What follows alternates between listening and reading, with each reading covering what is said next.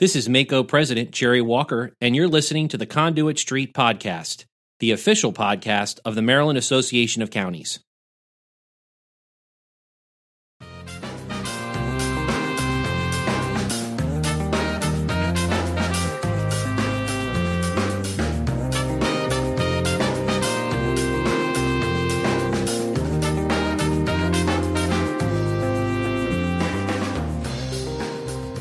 Hello and welcome to the Conduit Street podcast. Kevin Kinnally here, joined as always by my co host, Michael Sanderson. Hey, Kevin. Today on the podcast, we are going to talk education, particularly the Kirwan Commission. We've talked a lot about that on this podcast. However, we do have some new information. They've refined some pieces of this. So we will talk about high quality teachers and leaders. We'll talk about college and career readiness, and we will talk about early childhood education, particularly pre kindergarten, which has been a hot topic lately. We'll also talk about elections.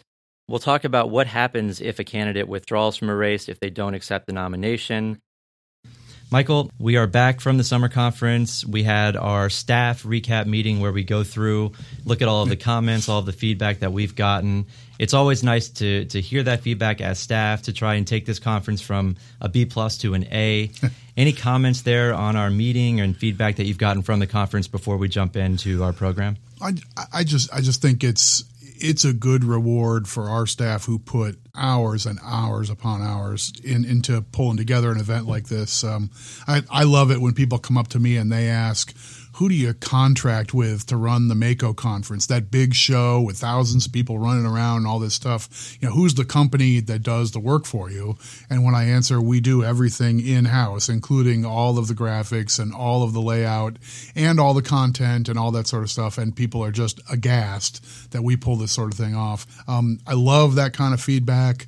Uh, I think it's good for us to get feedback of all sorts. So we get waves of people, elected officials and county professionals and vendors and so forth who all come in and they say, I made great connections or this session was outstanding or that sort of stuff. I love hearing that.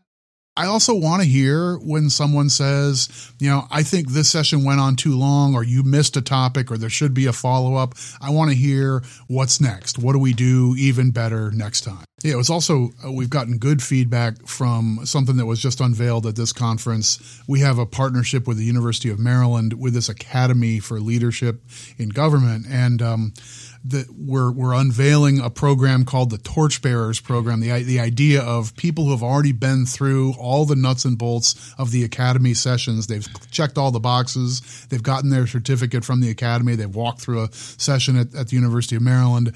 Now dig deeper. Continue to develop your leadership. Um, maybe you do a graduate program in one of the areas that you've already studied or something like that. A way to keep veterans more deeply engaged. And I think it's going to catch on. It's a good thing for us too. I think it's a great idea, and especially because, like you said, keeping veterans engaged who have been around for a while, continuing education is always a good thing. For sure. Okay, let's get into our first topic of conversation today. We are going to talk education. We'll talk now about the Kirwan Commission. That's the Commission on Innovation and Excellence in Education. And Michael, I want to start with high quality teachers and leaders. This has been one of those topics that the Commission has considered very, very deeply. I mean, they've had meeting after meeting talking about the nature of the teaching profession and how that is a core sort of tenet toward bringing Maryland to a higher degree of excellence and, and better outcomes. And so it's no surprise that this is coming together as as the Kirwan Commission is starting to crystallize and we're starting to see recommendations, you know, come out of these lengthy reports and paragraphs. Um, no surprise that there's a lot of attention on investing in the teaching profession. So there were working groups that were set up by the commission to go out and study various areas, and one of those was high quality teachers and leaders. Last week at the Kirwan Commission meeting, we saw some of those subcommittees report to the full commission.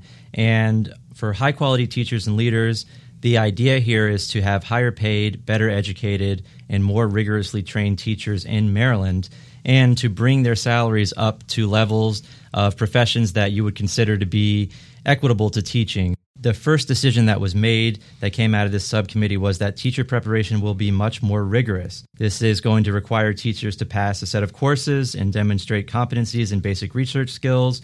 It's going to require teachers to take courses on curriculum framework, students from different racial, ethnic, and economic backgrounds, as well as different learning abilities.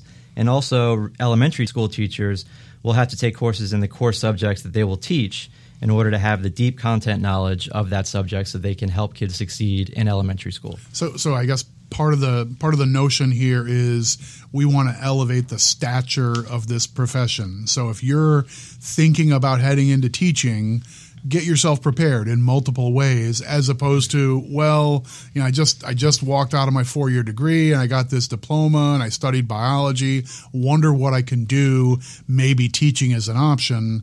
The, the theory here is get this kind of training that'll be specialized and will, will have you you know be thinking about the teaching setting all the way through your education That's exactly right. And we'll talk a little bit more in a minute about how they plan to recruit teachers Right. and they want to get to teachers earlier in their educational careers and really develop them into that profession. But yes, this is an idea that will raise the education standards for teachers and therefore should result in better teachers, better outcomes. So now, now process wise, all these things on this list are coming from a subgroup. This is a working group who's part of the Kirwan Commission. Right. And as of the, the, as of the last week or so, they have reported out as a working group. So now their tentative recommendations sit before the full commission, but they haven't yet been voted on. So it's we don't know that this is the final outcome, but the first draft has been prepared by the group who spent the most time on it. That's exactly right. And there also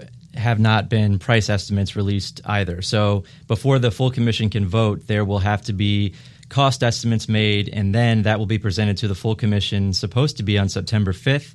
And then sometime after that, the commission is actually going to vote on all of the recommendations from these subgroups, as well as governance and accountability. So if you're a sideways sheet of paper, like I sometimes joke I am, and that I'm fine looking at, you know, I'm fine in portrait looking at paragraphs, but what I really like is turning the piece of paper sideways and seeing the numbers.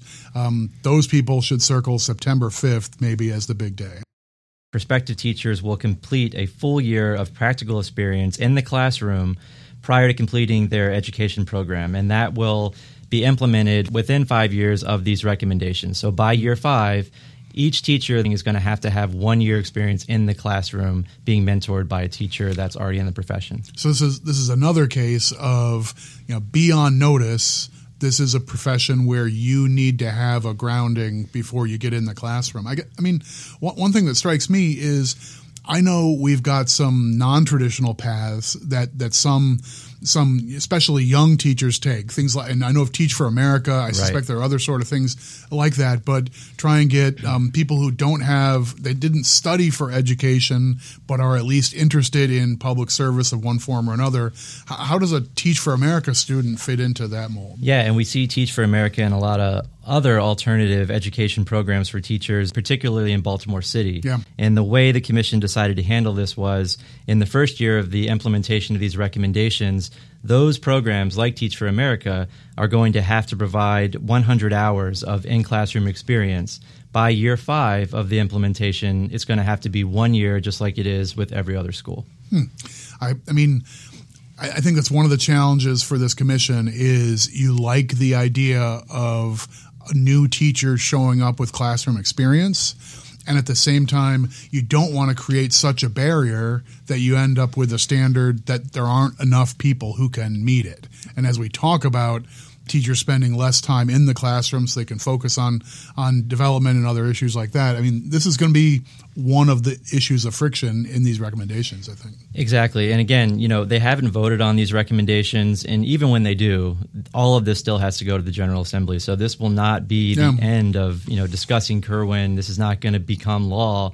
All this will be relitigated in the General Assembly. Yep. So we'll talk now about raising standards for licensing for new teachers in Maryland. This is another big component of their recommendations. So here, teachers are going to be required to pass a test of teaching ability to earn a Maryland license. Can you describe um, you know, what's the difference between right now? I think the term of art is a teaching certificate, Right. but the commission is talking about a teaching license that makes it sound more exclusive. Is that the direction this is going? That's exactly right. And also, teachers that are coming from out of state are going to have to pass this assessment within 18 months or be nationally board certified. That's another big change with this commission and with these recommendations. Okay, so a little less plug and play, but it's Maryland holding this position to a higher standard deliberately. We'll get to the big one now. This is what a lot of people have been talking about. I think over the weekend there was an article from Barry Rascovar about raising teacher pay. Mm-hmm. And in that article, he mentions that teacher pay, according to these subcommittee recommendations, will be raised 10% right off the bat. That is true. So the goal here is to raise teacher pay to make it equitable with other highly trained professionals. And teacher pay will be raised 10% so that they're on par with teachers in New Jersey and Massachusetts. I mean, uh, setting aside cost of living differences, which I know this group has spent some time on, and I, I think is still a relatively tough nut to crack. Both cost of living Maryland versus other states, but even within the state of Maryland, there's no argument that the the cost of living is identical in every region of this state. So that's that's complicated. Um, I, I mean, how how much have they gotten into those weeds? So they've discussed uh, setting some sort of regional scale. That has not been ironed out yet. Of course, we know that there are regional differences within the state. We'll have to see. I know there are folks that are going to bring that up as the commission takes a full vote on this. Yeah. But as of right now, there's nothing in the recommendations that would set some regional index. So, and I mean, what this begs, I, I know, you know you and I have had this back and forth as we've talked about the Kirwan Commission really since the outset of this podcast back last year. We've talked about this commission and its work, and, and at various times we've stopped and taken a breath and said, boy, they still have a lot of work to do. Well, here we are. It's practically September of year three of a commission that was supposed to be two years to begin with. And I mean, just I'm trying to think through the task of the state creating a new policy that reaches down to the Garrett County School Board and tells them this teacher who has four years experience teaching exactly this class needs to be making 52,400, not whatever he or she is making today. Um, we've never seen any instrument or any process like that before. And I don't know, you know, somewhere between now as as this commission is starting to come together, it's going to issue a report and that's going to be turned into legislation. At some point, you have to iron out how would this work? And there's a lot of stakeholders in the process right now of making local education decisions who will be awfully interested in what do they have in mind. Right. So one of the big components here is collective bargaining, and traditionally, teacher pay has been negotiated at the local level. And with this new teacher ladder, which we'll talk about in a minute, teacher pay is going to be tied to that ladder. Now, pay will continue to be negotiated at the local level for cost of living increases and any pay beyond this teacher ladder. But essentially, what the state is going to do here is set a floor and say, as you advance up this ladder, this is what you're going to be paid. Hmm. So the locals will have input on pay outside of that ladder and cost of living increases, things of that nature. But the state is going to be stepping in and saying, this is the new scale. This is what teachers have to be paid. if it's as simple as that, and I what I mean, yeah, if if it being what actually becomes law, if all of this turns into legislation and there becomes some sort of a political consensus or compromise that leads to something becoming law and we'll have a new structure, this is a potentially breathtaking change in the way we we collectively the entire state and school board and county decision making apparatus works in public education this is a really potentially big change And by the way, so at the end of the day, the, the goal here is to raise teacher salaries by 30%. 10% right off the bat to get them more in line with New Jersey and Massachusetts. But as they move up this ladder, their pay will continue to rise. And eventually, the goal is to get them a 30% pay increase. Hmm. it, it is interesting. I mean, Barry Rascovar is a, a widely followed political pundit, and he's you know he's been part of the universe following following Maryland politics for an awfully long time. A lot of people read his stuff. When I saw ten percent, I I saw that's slow, isn't it? Isn't right. he underselling the story here? And to some degree, degree, he's focusing on the right away. But um, you know, whichever way you're talking about, the state making this decision and committing everybody to it is an awfully big deal. We will talk now about launching a statewide PR campaign to rebrand teaching as an attractive career and attract students from diverse backgrounds. So, this program will be targeted toward the top 25% of high school students, and that will be done in each county in order to encourage them to consider teaching.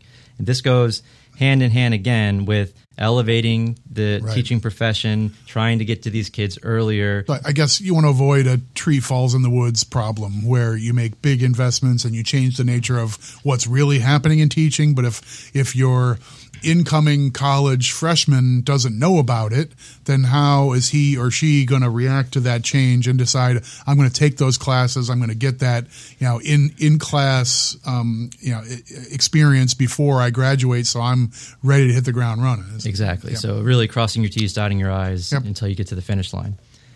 All right, so let's talk about the career ladder here. This is another huge component of this. Again, this is what salary will be tied to. And the goal here is to develop career ladders for teachers and school leaders that are comparable in the design of those found in Singapore and Shanghai. Singapore and Shanghai were a major part of this commission. They right. looked at systems in other countries and in other states, and they really liked this model that you find in Singapore and Shanghai. And so, so the idea here, I guess, is that various accomplishments and certifications and so forth across your career would automatically put you into a different tier for salary and compensation and the like. That's that's effectively what the ladder concept is about. That's exactly right. So the state will provide a set of design parameters for this career ladder system, and districts can implement the ladder in different ways, but they must remain within that state framework to be eligible for state funding. All right. So, I mean, this is another case of issues that right now have always been a local negotiation mm-hmm. and the, the local boards of education and to some degree the superintendent and professional staff making judgments about how do they apportion you know salaries and, and so forth this this looks like the shadow of the state government whether it's the state board of education or some other player but it's the state law is going to basically you know create this framework that everybody works within the the degrees of freedom are going to be far fewer and narrower for local decision making absolutely i mean a little bit of flexibility but again you need to stay within the parameters of this ladder so yeah, details to be seen, but this again is a pretty big deal. It's a huge deal, and basically how this is going to work is you'll have ladders with two tracks. You have a teacher leadership track and then an administrative track. Teachers who are on this ladder can move across laterally between the tracks if they want to, but the first two levels are going to be common to both tracks, and those are a state licensed teacher and a nationally board certified teacher. Right. And again, once you move up this ladder, you know, if you're on the teacher leadership track, they'll have a lead teacher, and then you can graduate to a master teacher, and then finally a professional master teacher and each level will come with a pay increase. So I think one of the things that they're trying to address here is you hear this anecdotal concern that if you're a really good teacher and you're really good in the classroom, there's nowhere for you to go professionally other than basically get out of the classroom and become an administrator, become an assistant superintendent, assistant uh, principal or a principal or into the, you know, work for the board of education in curriculum design or other things like that. And a lot of people sort of shake their head and say, what I really want is that great 18 year teacher to just get rewarded and continue teaching and maybe, maybe mentoring or maybe helping with curriculum design as well. But let's keep her in the classroom because she's outstanding.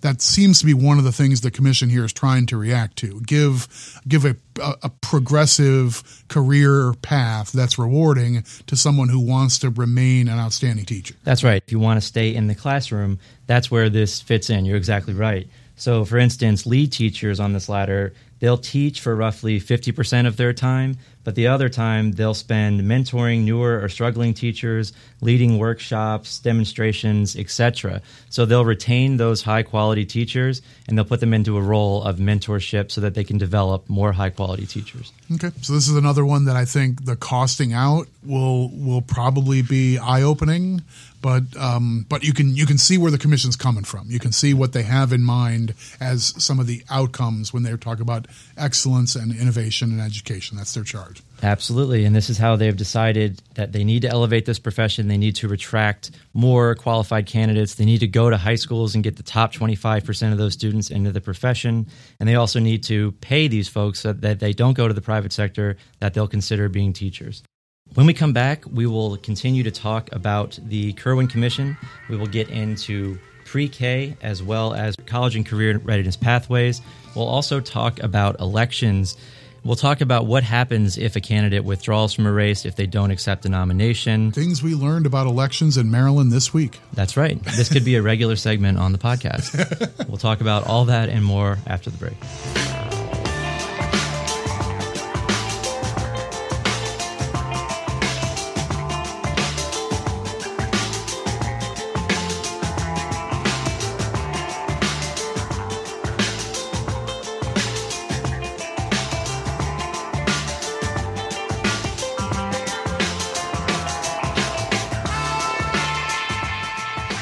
Welcome back to the Conduit Street podcast. Kevin Kinnally back here with Michael Sanderson.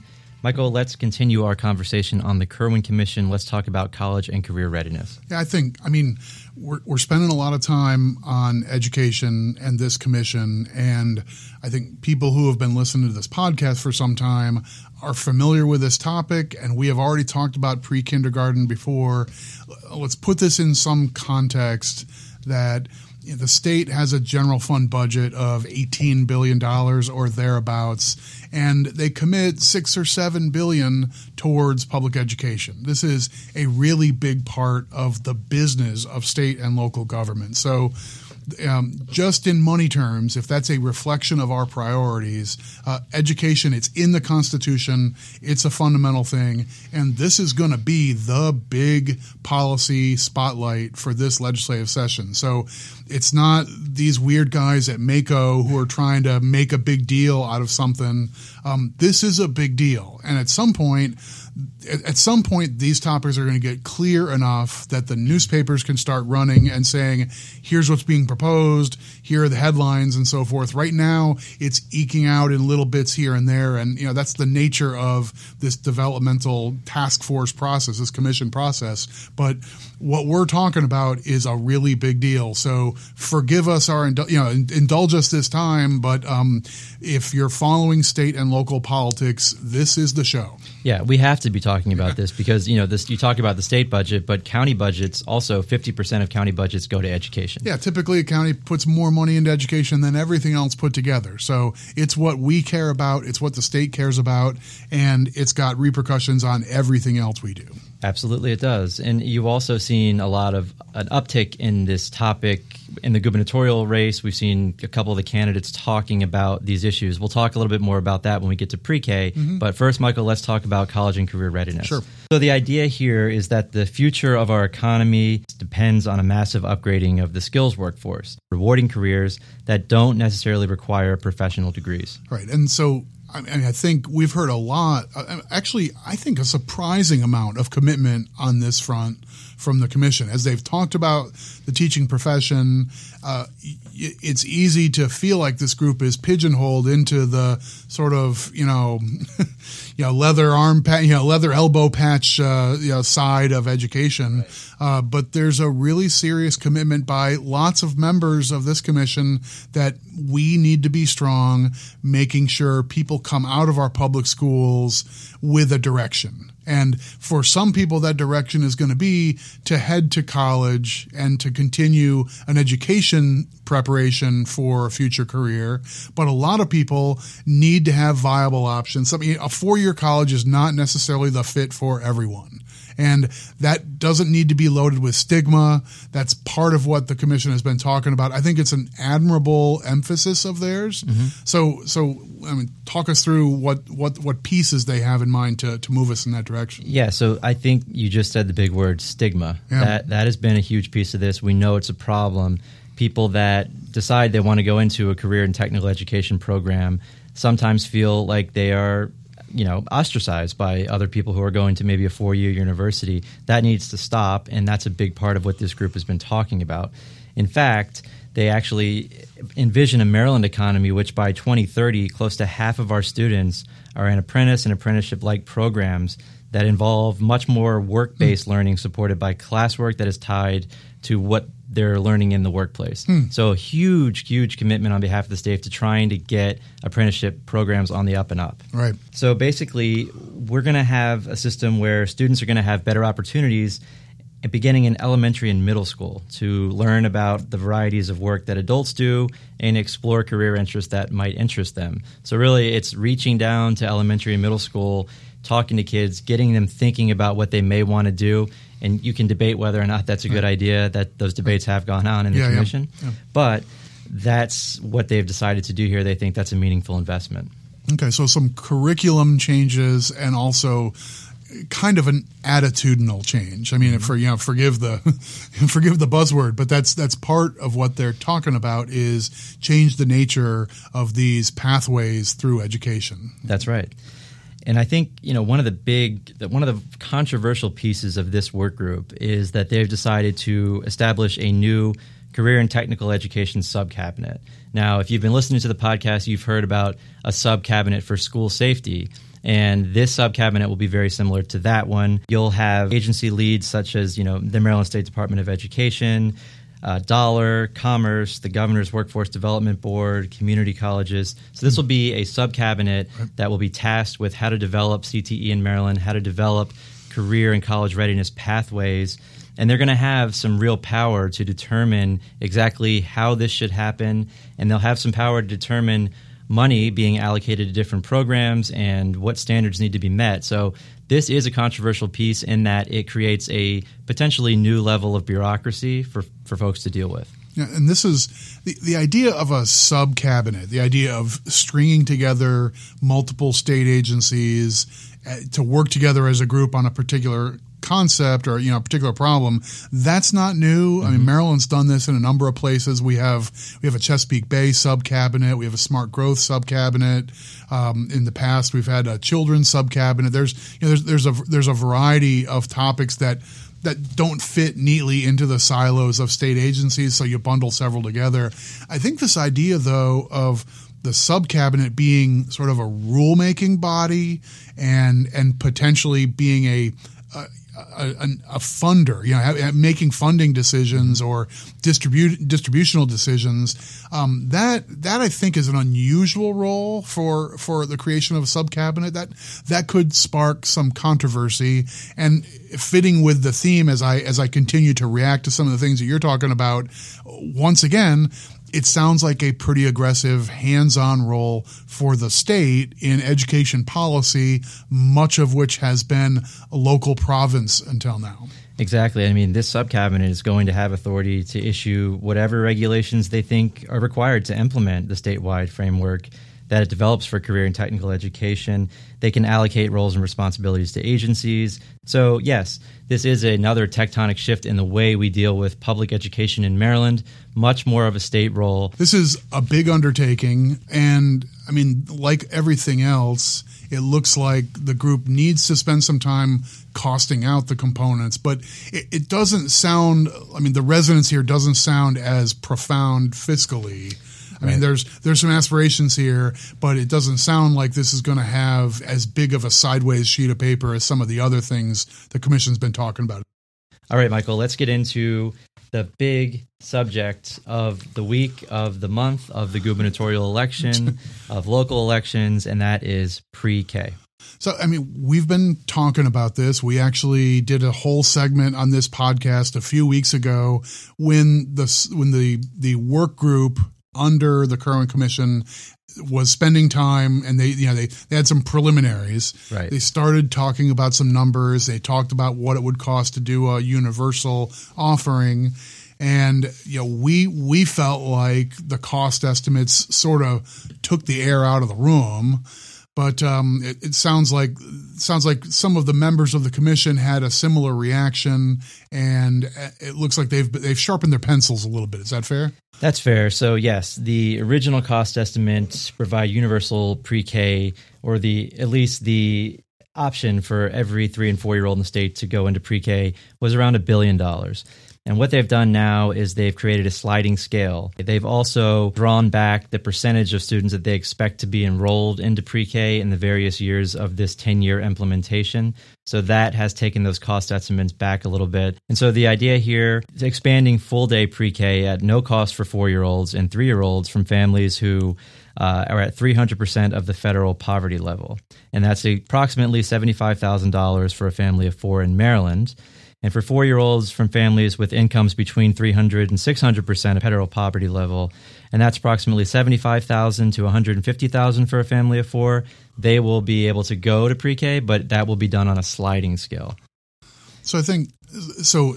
This is starting to say, let's make this proposal one that has an affordability component as opposed to a purely aspirational one. That's Right. So that's a it's a natural evolution for a work group like this. Yes, I mean, and so basically, you know, families that exceed these, you know, 300 and 600%, if they're making more than that, they're going to be expected to pay the full cost of, of pre K for their children. And then we'll subsidize that for families in between 300 and 600% of federal poverty level.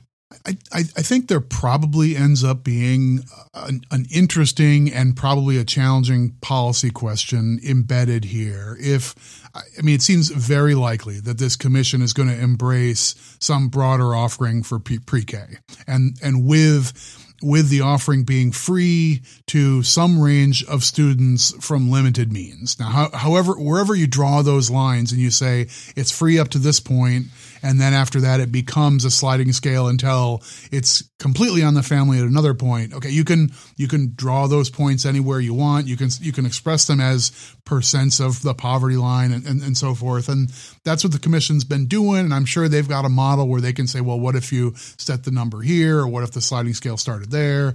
Right. Uh, what what I think is interesting is at, at some point you're going to end up with kind of a challenging question about how poor does a family need to be to get government help? Family of four, and you make you have income of one hundred and ten or one hundred twenty thousand dollars, and you'll have half of your pre-K paid for by the state or the county or some combination of the two. That's I mean that's the new idea here, mm-hmm. and at at some point I, I think there will be some who say, well, you know what's what's the public obligation here and i mean this is a challenge because if you're if you're a true believer that early education is a critically important time to get the most kids you can in get them into even if it's going to be a voluntary program and that's all they're talking about Yes. uh, you know you enroll your kids if you want but participation is in part going to be a function of funding. Yes. We have to recognize that. And so you're going to miss a lot of kids if you say we're not, you know, we're going to leave it on the family. It's out there if you want it. Well, that's mm-hmm. that's basically the case today. Right. You can go buy pre-K service in a variety of, you know, in in a, in a variety of places today, and it's your decision whether to do that. I, I just think this is a challenge to turn this into a public obligation because it's good for everyone. It's sort of like the immunization problem. We want to make immunizations cheap so everybody gets them. You don't want to make it a user pays kind of thing. Right. But at the same time, that means the government pays for the whole thing. Well, an immunization shot is maybe 20 bucks. Uh, a year's worth of education is more than 20 bucks. And this becomes a matter of some real fiscal consequence. Exactly, and you're going to have that debate where some people will say, "Well, you know, people making over hundred thousand dollars, they should be paying for it," and that is a nice round number, a hundred thousand. I think that catches Right. people's eyes. Yeah. But you know, they had to look at all the kids that would have the opportunity to go to pre-K. They had to draw that line somewhere. I think it's also important to mention that they've spent a lot of time trying to avoid a cliff effect, and that means that a small loss in income would result in a significant loss of public support. Yeah, you, you don't want to have something that says at $92,000 of income, you get a free ride, and at $93,000, you get dirt squat nothing. Right. Right. So, Right. so you don't want that. That's why you have some sort of a sliding scale. But that does make this administratively more difficult. That means there's going to be a bunch of paperwork people Absolutely. shuffling around applications, and you're going to have to fill in your tax forms and so forth. I mean, this is fraught with difficulties. And yet again, I'm sorry, I keep I keep coming back to this. The commission has not untangled any of this. And there's no one who's ready to draft a bill that's going to explain, well, who exactly decides whether my neighbor family qualifies for this? What forms do they have to fill out? Is that going to be the state Department of Education? All these people on, on Baltimore Street are going to sort all this stuff out. They're going to implement all this stuff. There's a lot yet to be done here, and it's almost September. It's almost September, and yes, those uh, these this final report is supposed to be done in December. So yes, there's a lot to work out. We haven't even talked about the fact that this commission has not yet looked at funding formulas. That's a Right. big piece of what we Sure, thought they were going to be looking at. Wealth Yeah. formulas. Yeah, what happens if you have declining enrollment? What do Right. you? What about if you have untaxable property? There's all sorts of things like that. That the you know the the the the um, consultant was brought in before the commission to try and do all this legwork. Uh, there's those reports are sitting around gathering dust. They are. So we will have to see if they make time to to get to that stuff. But yes, they still have a lot to do just with the work groups here. And then they need to address that, and we'll see if they get to it. We hope that they do. We've been anticipating that for a while. And, and and so the next step, I guess you're saying, Kevin, is next week, September 5th, is the circle the date for uh, staff, along with consultants, are going to generate at least their first estimates on what some of these components will cost. And if you you know if you want to do this sort of thing, it's going to cost this amount, or if you phase it over this many years, it'll cost that amount. That sort of stuff. It sounds to me, at least consistent with what they've been doing so far, these will be sort of gross, big picture costs, that sort of thing. So, It seems like that's the plan. So yes, the the cost estimates, the highly anticipated cost estimates, should be happening on September fifth. Although there has been delay before, um, but I do anticipate that we'll get some cost estimates then. And and one more thing on pre-K, I think this is important too. The ability to put kids in classrooms or have space for these kids. we yeah. know Right. this is a big challenge. And, you know, I was talking to someone in one of our rural counties the other day, and she told me, look, we only have two daycare centers that would meet the standards that we're talking about here. So Right. basically what we're saying is, look, we know that you don't have space in your schools for all these additional children. So we're going to ask you to work with private providers. Those providers are going to have to meet certain expectations and they'll be reimbursed for the services. That way you'll be able to offer all these children pre-K, but you won't have the problem of not having space.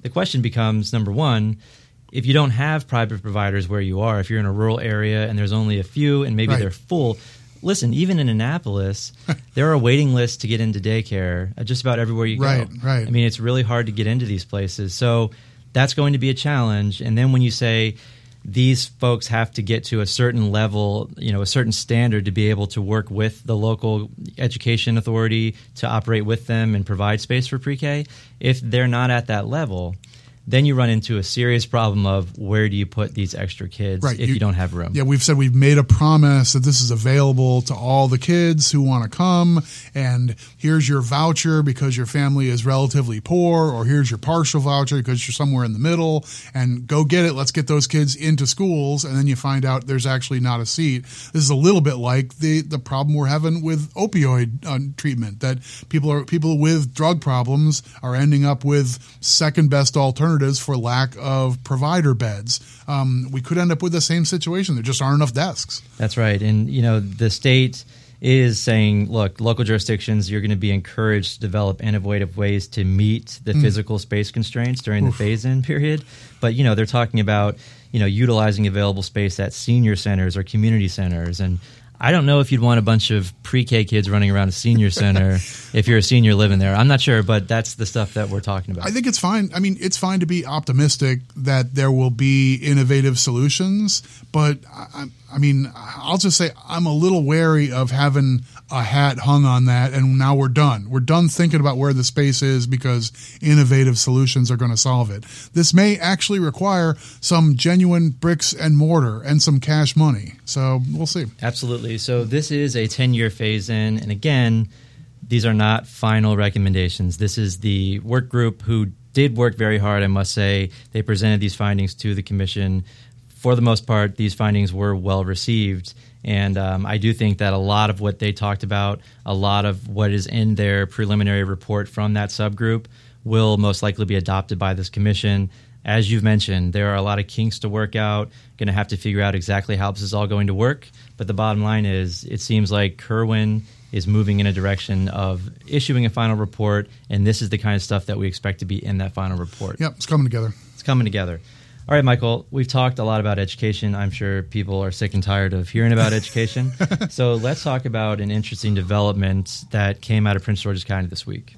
So, so the the Prince George's County executive race, like all the races that are part of this this gubernatorial primary cycle, mm-hmm. um, we're done with the primary. The parties have nominated and, and, and elected their candidates, and so now you know people are are now actively campaigning for the general election. Uh, you know, we've we've made comments previously that in a county like Prince George's, I think every observer says that in most cases, I mean, there are exceptions here or there, but in most cases, the Democratic primary tends to determine the general election. The Republican Party does not have the participation that the Democratic Democratic Party does in that county. So, mm-hmm. generally speaking, the Democrats go on to win in November.